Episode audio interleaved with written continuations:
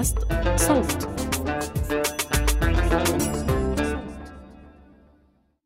مرحبا. أنا تالا حلاوة من فريق صوت. اليوم بنشارك معكم حلقة إضافية من عيب. شوي خارج نمط الموسم اللي بلشتوا تسمعوه من كم أسبوع. هاي الحلقة بمناسبة يوم المرأة وضمن ملف مشترك مع شبكة فبراير بعنوان العمل النسوي وأسئلته المتجددة. بتلاقوا كمان حلقات ضمن الملف على بودكاست منبت وبودكاست حرر. الحلقة بتناقش مصير القضايا اللي بترفعها نساء تعرضوا للتحرش في مصر وشو بيصير بعد الضجة الإعلامية اللي بتحصل عليها بعض القضايا. رح تكون معكم بهاي الحلقة هبة أنيس. بترككم مع هبة.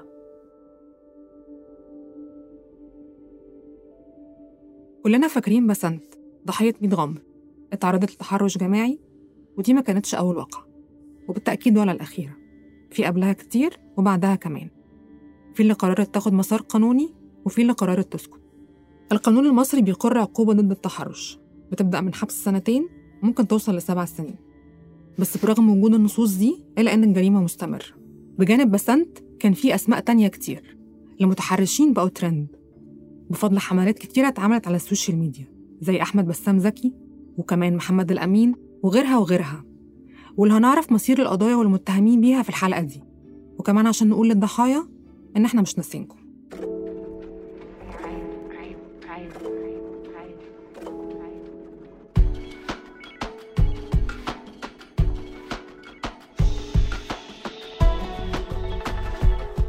أهلا بيكم. أنا هبة أنيس. في حلقتنا النهاردة هنستعرض إيه اللي بيحصل لما تحاول الست تاخد حقها بالقانون لما تتعرض لتحرش. هنسمع أريني اللي كان عندها تجربة في الموضوع ده. بعدين هنتكلم مع ياسر سعد المحامي. هنعرف منه الخطوات القانونية. بعد كده هنتكلم مع نسمة الخطيب مديرة ومؤسسة مبادرة السنة عن الآليات النسوية لمواجهة الجريمة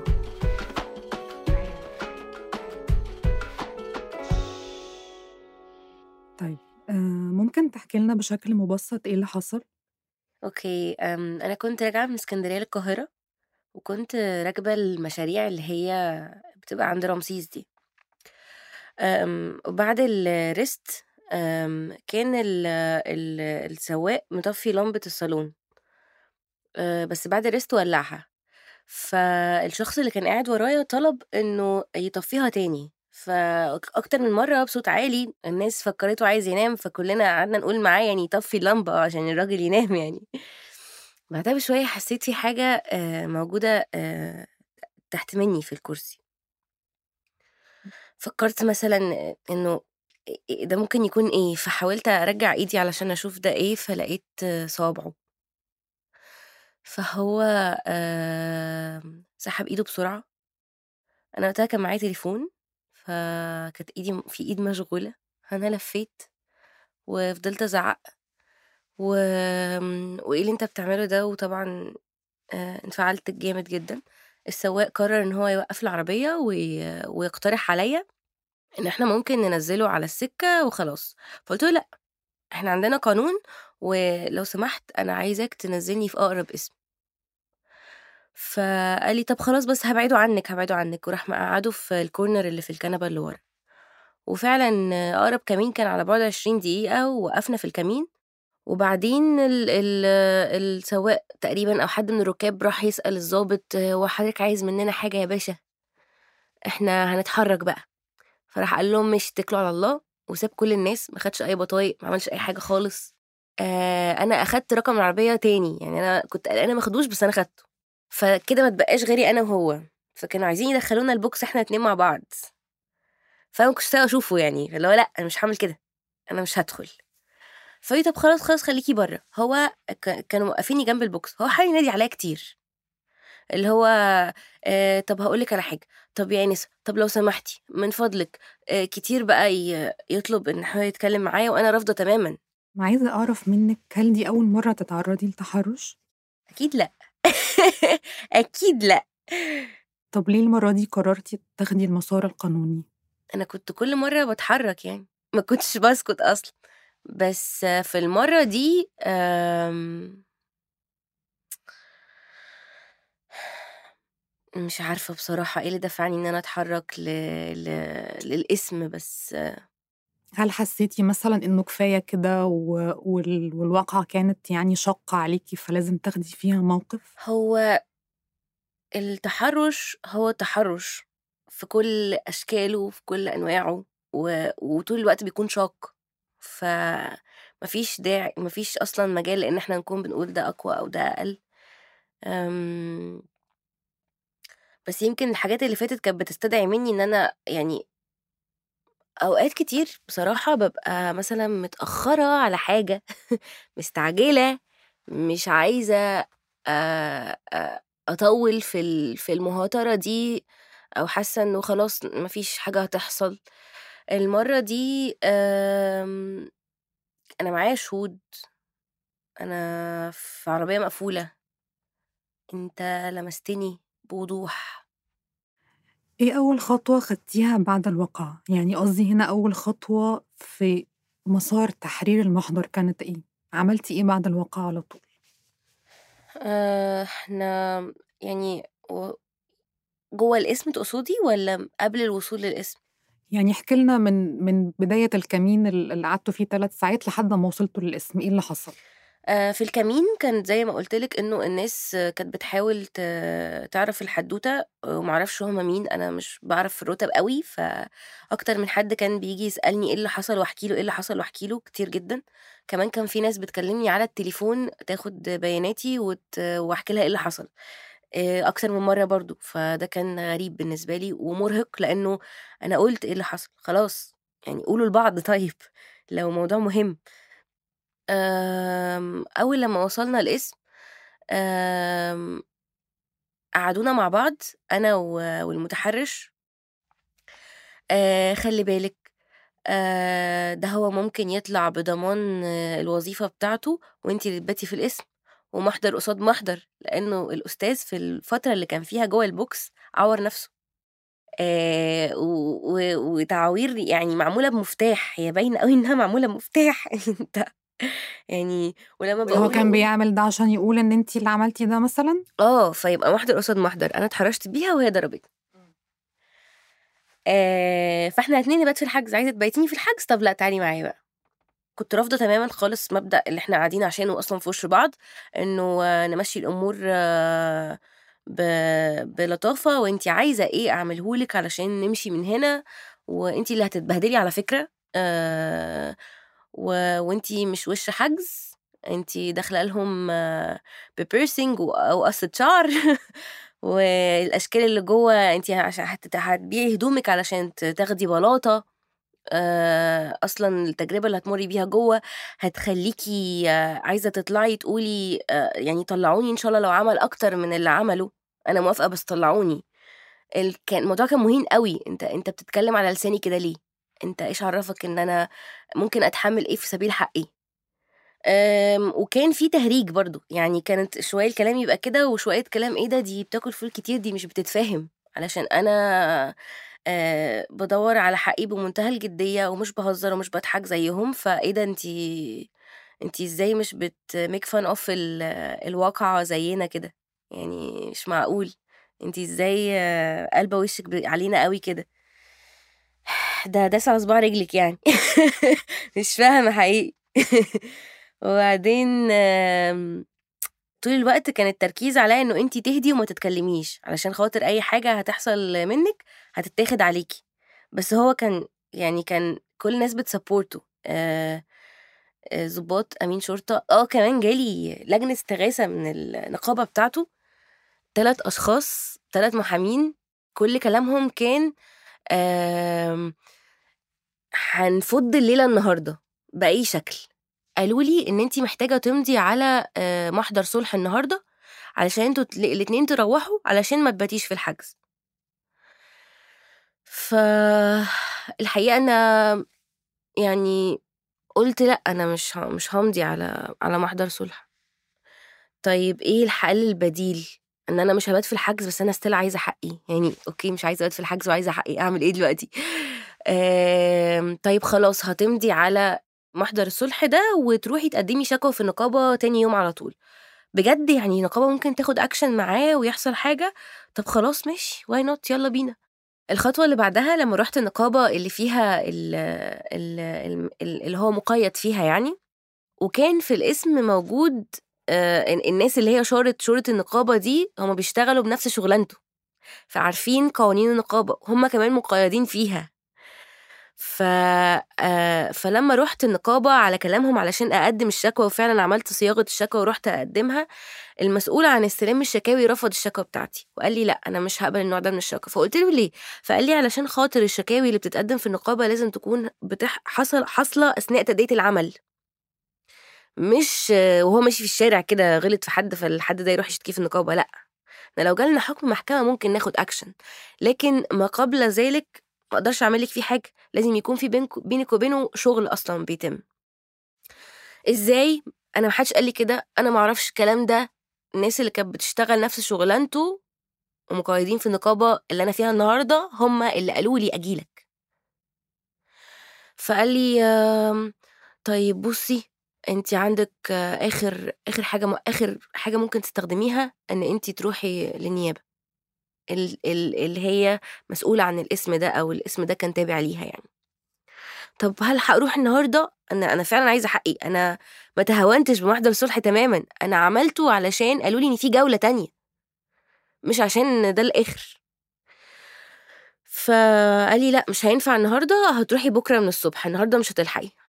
طيب بعد محضر النيابة إمتى بدأ التعامل مع المحضر وال- والتحقيق مع المتحرش؟ أوكي.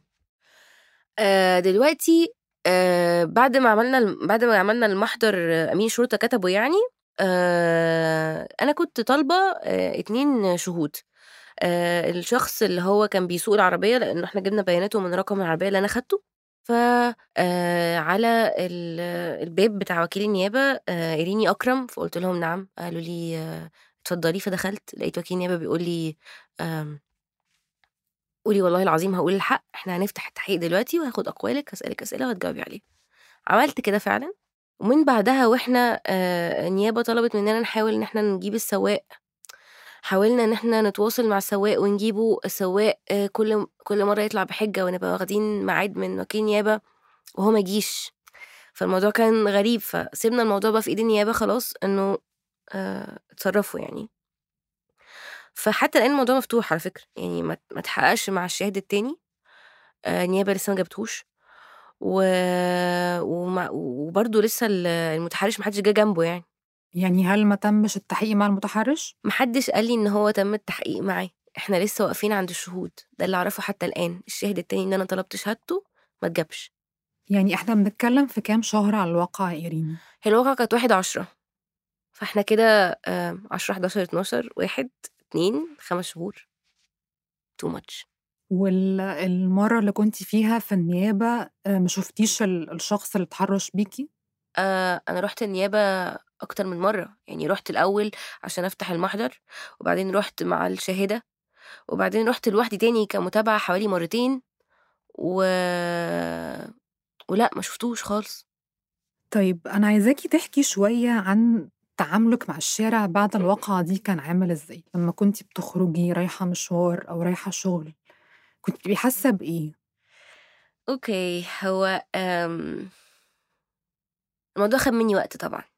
يعني آه كان ورايا حاجات لازم تخلص. أنا لازم أنا مش قادرة أنزل مش عايزة أنزل. بس أنا لازم أنزل. أنا ورايا حاجات لازم تتعمل. فأول أول فترة كده حاولت إن أنا مش عارفة بس اللي هو أم، كأني كنت عايزة أمشي في الشارع جوه الحيطان. مش عايزة أتشاف. أم، فكان بيبقى في ناس معايا على التليفون لحد ما لحد ما أهدى شوية في إن الدنيا خلاص أحسن. it's okay انتي تمام أمان وراكي مش كنت ببقى مركزة أنا ورايا ست ولا راجل. طب أنا جنبي مش عارف إيه. حاجات ما كنتش ببص لها قبل ما الموقف ده يحصل. إيه العقوبة اللي لو حصلت هتحسي إن في حصل جبر للضرر عندك؟ طيب أم هو أنا بالنسبة لي الموضوع مش مش إن أنا بشفي غليل أو حاجة زي كده قد ما إنه يا جماعة البني آدم ده ماشي في الشارع مش مسيطر على غرايزه إيه ده؟ هو مش عارف يكون إنسان هو تدنى تحت مستوى البني آدمين اللي إحنا المفروض نكون عليه يعني ف...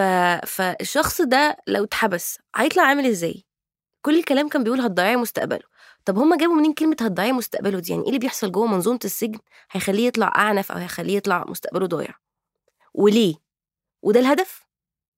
فبالنسبة لي آه العقوبة هي هي عقوبة انت لازم تعرف انك أخدت العقوبة دي علشان خاطر انت عملت حاجة غلط ولازم تتنفذ عليك بس في نفس الوقت يبقى في شيء بناء في شيء يعني يعني أنت بتتعلم حاجة مختلفة أو بتتدرب إنك تكون شخص أحسن يعني أنا آسفة في في السؤال ده بس هل اتعرضتي لمحاولات تحرش تانية بعد الواقعة دي؟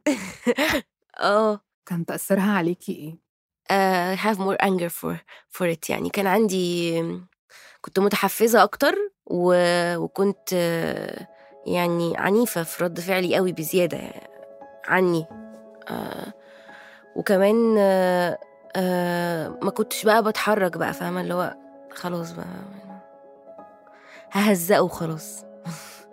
مش مش هاخد حاجة بعد كده. كانش فيها حيل كمان كنت حاسة إن أنا مش قادرة أو فضيت أو خلصت مش قادرة تاني. طيب وماذا بعد؟ لما نتعرض للتحرش نعمل إيه؟ لو قررنا ناخد مسار قانوني ممكن نعمل إيه؟ إزاي المؤسسات الحقوقية والنسوية ممكن شغلهم يتقاطع في النقطة دي؟ يمكن كمان لو رجعنا لورا شوية نسأل نعمل إيه علشان الجريمة دي تختفي؟ هي ممكن تختفي أصلاً؟ ده اللي هنعرفه مع ياسر سعد المحامي ونسمة الخطيب مديرة ومؤسسة مبادرة سند للدعم القانوني للنساء لو بدأنا بنسمة تعمل لنا زي استعراض كده سريع للسنوات اللي فاتت إحنا كنا فين وبقينا فين كنا فين وبقينا فين من قضايا التحرش يعني العدد بيقل العدد بيزيد. في توعية كافية بالجريمة خاصة بعد ظهور منصات زي مي تو ومؤسسات كمان نسوية بقت بتشتغل على الموضوع بشكل مكثف. طيب تمام. إحنا كنا فين؟ بيتهيألي إحنا كنا موجودين في قضية التحرش زي ما هي موجودة تماما ولكن اللي حصل إن بقت في حاجات نقدر نحط إيدينا عليها أكتر. التحرش في الأماكن الخاصة التح... الناس كانت فاكرة إن التحرش في الشارع المصري بس آه، في الأتوبيسات بس لكن آه، حركات زي مي تو وغيره وغيره كشف إن في قضايا تحرش بستات بتحكي عن تجارب وهم صغيرين وهم أطفال عن هتك عرض وهم أطفال. المجتمع بدأ يصطدم بفكرة إزاي بيتكلموا آه، بالشكل ده وبالقضية دي. خلينا نتكلم لو كنا بنطرح قضية تحرش زمان ما كانتش زي دلوقتي طبعا خالص. زمان كان ممكن يكون نقول إيه آه آه البنات بتمشي مثلا آه مش قادرين يدخلوا اسم مش عارفين هيعملوا إيه في الاسم يعني هدخل أقول له إيه؟ هل كان عندنا قانون؟ آه كان عندنا قانون بس هل كان في آليات تنفيذية لهذا القانون؟ لا ما كانش عندنا. آه، أفتكر بعد يعني لو اشتغلت في العمل ال- ال- المؤسسات يعني المدني في 2012 و11 لما ظهر في 2013 وحدة الرصد بتاعه وزارة الداخلية عن قضايا التحرش أو أشكال العنف المختلفة هنا ابتدت تبقى في حاجة يعني نمسك حاجة معينة. الستات بدأت تقول أو البنات بدأت تقول آه أنا ممكن أتصل. خلينا نعترف إن هم اشتغلوا في أول سنة. بس بعد كده خلاص ما كانش في آه، شكل الدعم اتحول اختلف تماما. فابتدينا يبقى في صراعات ما بين ها هندخل آه، نكلمهم الأول لأ آه، ابعتوا تلغراف ابعتوا مش عارف إيه لأ اتصلوا لأ الستات تدخل هكذا. وفضلنا بقى في هذه المشاحنات دلوقتي. بس خلينا نقول إن القضية دلوقتي بتطرح من منظور مختلف تماما. داخل أماكن العمل تحرشات من داخل نطاق الأسر آه، في الشارع المصري في كل مكان فالطرح كمان بقى مختلف. ياسر ممكن توضح لنا إيه خطوات تحرير محضر تحرش؟ أو بمعنى تاني لو السيدة حصل لها تحرش أول مكان تروحه هو إيه؟ انت عشان تحرري محضر قدامك حل من الاثنين طبقا لقانون الاجراءات الجنائية. إما الاسم اللي تابع ليه المتهم أو الاسم اللي حصلت فيه الواقع. فانت ما قدامكيش غير الاسم اللي حصلت فيه الواقع. المشكلة فين؟ المشكلة إنه غالبا ما بيبقاش عندنا بيانات عن المتهم. إما إنه تم تهريبه أو إنه تم معاقبته يعني بضربه والناس اكتفت بهذا العقاب واعتبرت إن أي تحرك تاني أكتر من كده هو شكل من أشكال التعسف من من من البنت. خليني كمان أقول إن المشكلة كمان في طبقا لقانون الإجراءات الجنائية إن ال ال ال الشرطة والنيابة والقضاء تسأل على أدلة. مع إن في الحقيقة قانون الاجراءات الجنائية ما قالش إن أنا محتاج أقدم دليل. أنا بقول أقوالي طبقا للقانون طبقا للدستور الحق التقاضي في الأساس وبعد كده طبقا للقانون إن أنا أحرر شكوى طبقا لنص الماده 3 من قانون الاجراءات الجنائية أروح أماكن استدلال أو تحرير شكوى. المفروض إن الاسم طول الوقت بابا مفتوح لمثل هذه الشكاوي. هذا يحصل إيه بعد كده؟ ده مش تصرف الاسم انما للاسف الشديد الاسم لما بيلاقي الضحية مش قادرة تفهم حقوقها كويس على المستوى القانوني بيتعسف إما انه يقول لها أنت لازم تجيبي دليل هات لنا اتنين شهود معاكي طب أنت ما ما جبتوش ليه معاكي وأنت جاية؟ وبيبتدي يحملها بمسؤوليات هي في الحقيقة مش مسؤوليات الشخص خالص هي مسؤوليات جهات الاستدلال والنيابة العامة وبعد كده القضاء. طيب أنا من خلال كلامي مع ضحايا للواقعة لقينا إنه عادة بيحصل محاولات ضغوط في الاسم إنه المحضر ما يتعملش أو ينتهي بصلح. السيدة وقتها ممكن تعمل إيه؟ من حق ال ال ال ال- الضحية إنها تلجأ للنيابة العامة يعني مثلا لو هي رايحة اسم الهرم تروح نيابة الهرم أو النيابة الكلية نيابة جنوب الجيزة باعتبارها هي ال- النيابة ال- الأكبر أو حتى النائب العام بإلزام الاسم بتحرير الشكوى أو المحضر.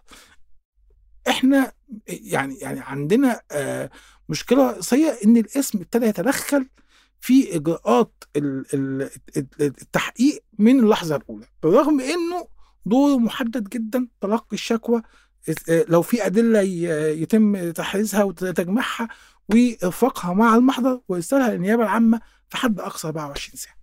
خلينا نروح لنسمة تشرح لنا شوية آليات عمل المؤسسات النسوية. إزاي بتشتغل في مواجهة القضايا دي؟ تتفاعل معاها إزاي؟ وإزاي ممكن يكون دورها مختلف عن دور المحامين؟ آه، طيب خليني أتكلم عن سند بما إني سند هي آه، يعني للدعم القانوني للنساء آه، في طرح ال- الزوايا بتاعتها. لو زي ما اتكلم أستاذ ياسر عن إني أنا عندي قوانين وهل إحنا بنزق على الآليات القانونية لتطبيق هذا القانون؟ الإجابة إني هنلاقي لأ. بس إحنا ابتدينا ناخد شكل آخر من أشكال الدعم. كان يعني عندنا آخر ممكن نذكر حادثة إريني مثلا وهي إن هي راحت بالفعل ال- الاسم بعد حادثة التحرش وبما إن الضابط قرر إنه يلاقي إنه خلاص بقى ادخلي الحجز وغير اللي قاله كتير جدا والبنت قررت إن هي برغم التصالح ومشيت منهارة إلا إننا بدأنا ناخد أدوات جديدة ألا وهي النيابة العامة. بمعنى إن مثلا لو إحنا عندنا المحامي المسؤول في سند عن هذه القضية قرر إن هو يكتب بلاغ من النيابه العامة ويقدمه برغم إن وجود صلح وشرح آليات الضغط من الضابط المعني اللي كان موجود ده أداة جديدة خلت لنا إن النا- النيابة العامة تفتح تحقيق مرة أخرى. لو عندنا قضية البنت في حادثة تحرش ودي كانت في شهر 12 اللي فات وقعدت سنة رايحة جاية على اسم الجيزة سنة كاملة وكل مرة تروح تعمل المحضر الضباط يمشوها. أول ما قدمنا بلاغ في عرائض النائب العام اتفتح التحقيق في يناير 2023 فدي كانت حاجات بتقول لنا إني أز... الشق ده أنا معنية بإني لو أنتوا بتدوني أدوات أنا هستخدم هذه الأدوات القانونية. فدي ممكن تكون خطوات جديدة بدأنا نعملها وفي طبعا أدوات تانية بنستخدمها ك كسند مثلا في آه، آه، لو البنات في الشارع التضامن فنحط التضامن البيوت الأمنة قدام آه، وضع حرج إن إحنا عندنا حالة وان الحاله في الشارع وإن إحنا محتاجين ناخدها. في بقى أشكال هذه مختلفة بتحصل معانا طول ما إحنا ماشيين. يعني الاشتباك طول الوقت مع ال- المؤسسات. بالظبط الاشت... آه هو الاشتباك طول الوقت مع مؤسسات الدولة ياسر خلينا نفتكر أهم قضايا التحرش اللي وصلت للرأي العام زي مثلا أحمد بسام زكي. والتحرش بطفلة المعادي وباسم سمير وغيرها من الأسماء الكتيرة اللي كان ليها صدى في الإعدام. هل في أحكام صدرت بالفعل في القضايا دي نقدر نقول إنه هي كانت أحكام رادعة؟ مشكلة الفيسبوك طول الوقت إن هو زي ما قال ماركس يعني رد فعل للحركه مش الحركة نفسها. فبالتالي المشكلة الرئيسية في رد فعل الحركة إنه مش بيبقى دايما نتائجه إيجابية. على سبيل المثال إحنا عندنا قضية آه، البنت بتاعت أتوبيس شيراتون دي ماشية راكبة في الأتوبيس شاب طلع آه، على جزء من جسمه قامت بتصويره فيديو ونزلت من الأتوبيس راحت لأخوها أخوها شاف الفيديو قرر إنه ينزل الفيديو على الفيسبوك النيابة العامه ال- المباحث اسم مصر الجديدة تواصلت عليه. كنا داخلين على عيد قبل العيد بيوم أو تقريبا يوم العيد الصبح مش فاكر قوي فوجئنا بضبط واحضار المتهم والقبض عليه أربع أيام في أربع أيام في 15 في 15 ثم أحالته لمحكمة الجنايات. أخذ براءة. ليه أخذ براءة؟ أخذ براءة لأن حالة التلبس انتهت بمجرد ما نزل من الأتوبيس.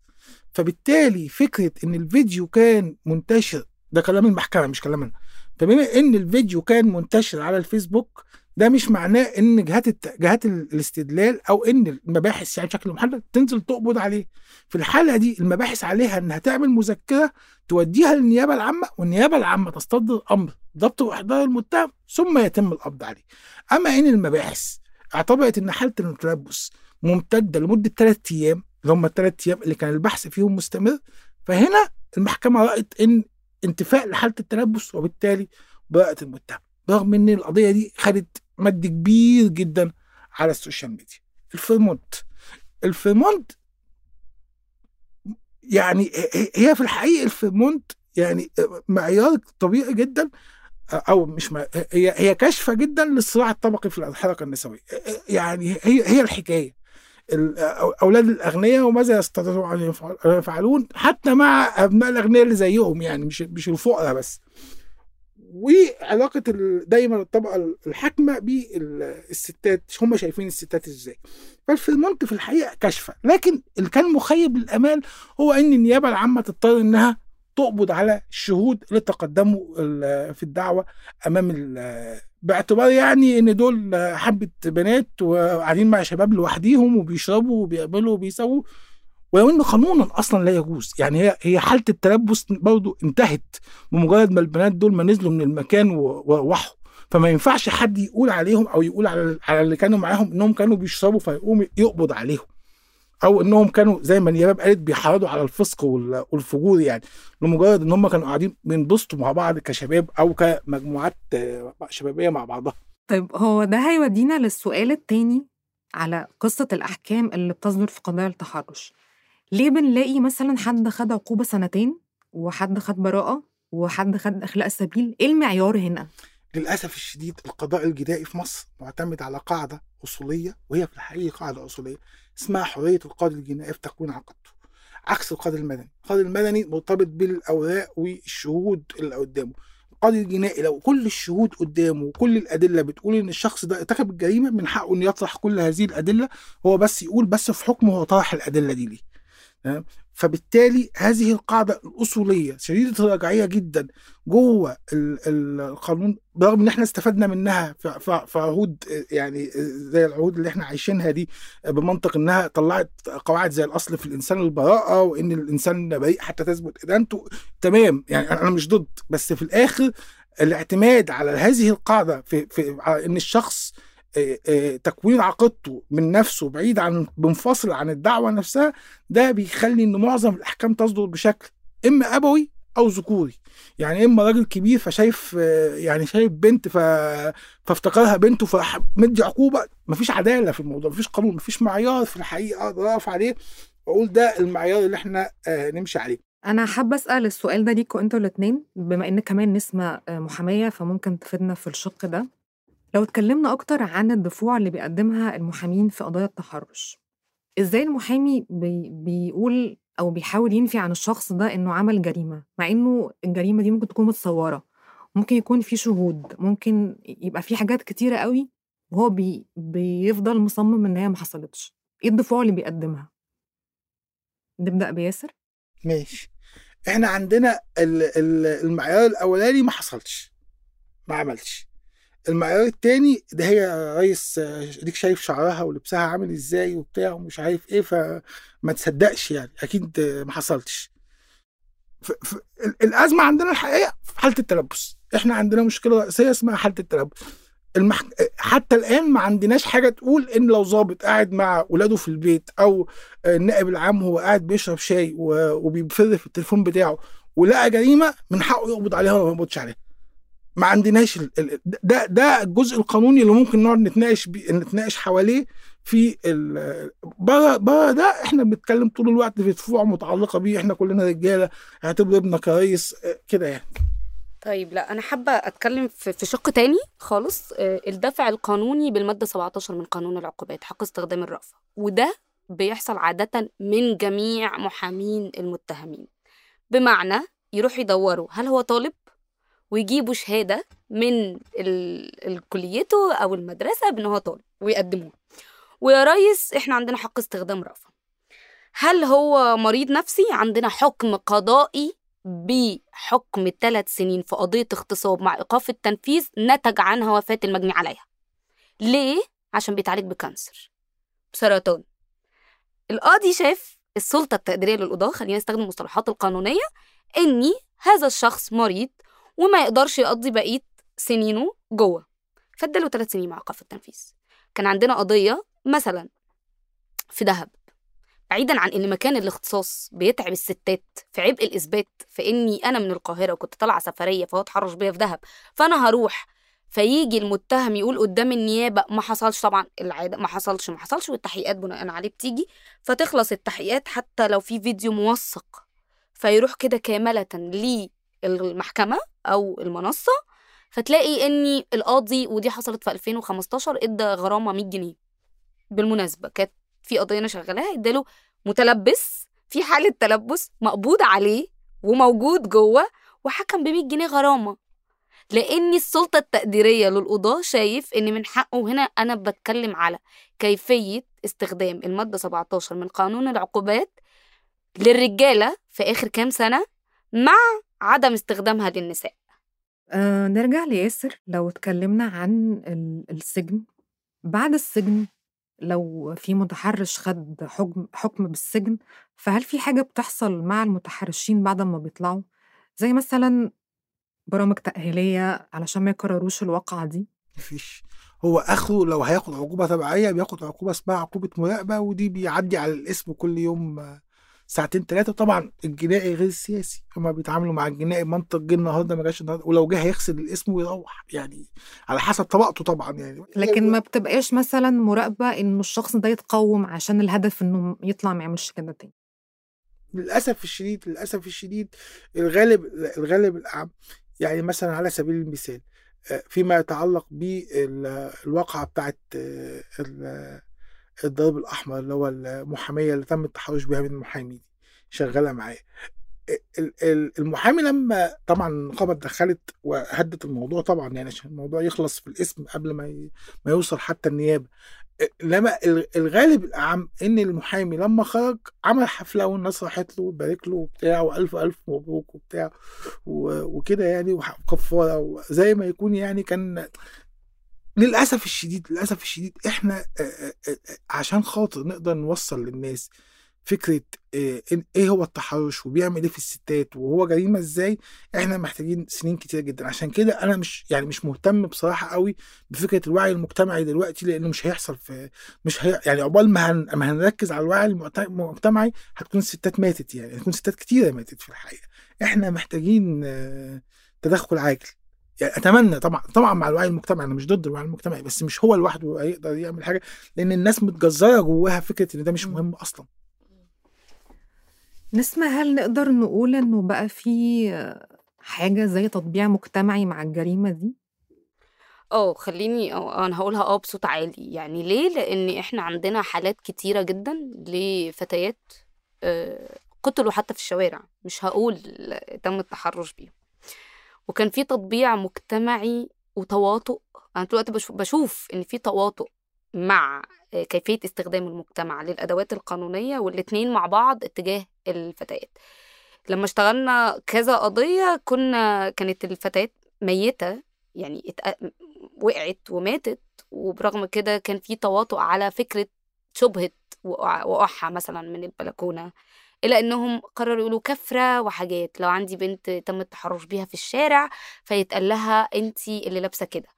عندي تواطؤ نوع آخر من أنواع التواطؤ هو إني بنشوف رجالة جميلة جدا بيقرروا إن هم يحموا هذا ال- ال- المتحرش. طيب ياسر اتكلم شوية عن إنه القانون آه، ال- الحالي فيه ثغرات علشان ال- الجريمة انتي كنسوية شايفة إنه صيغة القانون الحالي كافية إن إحنا نتصدى للجريمة دي ولا لأ؟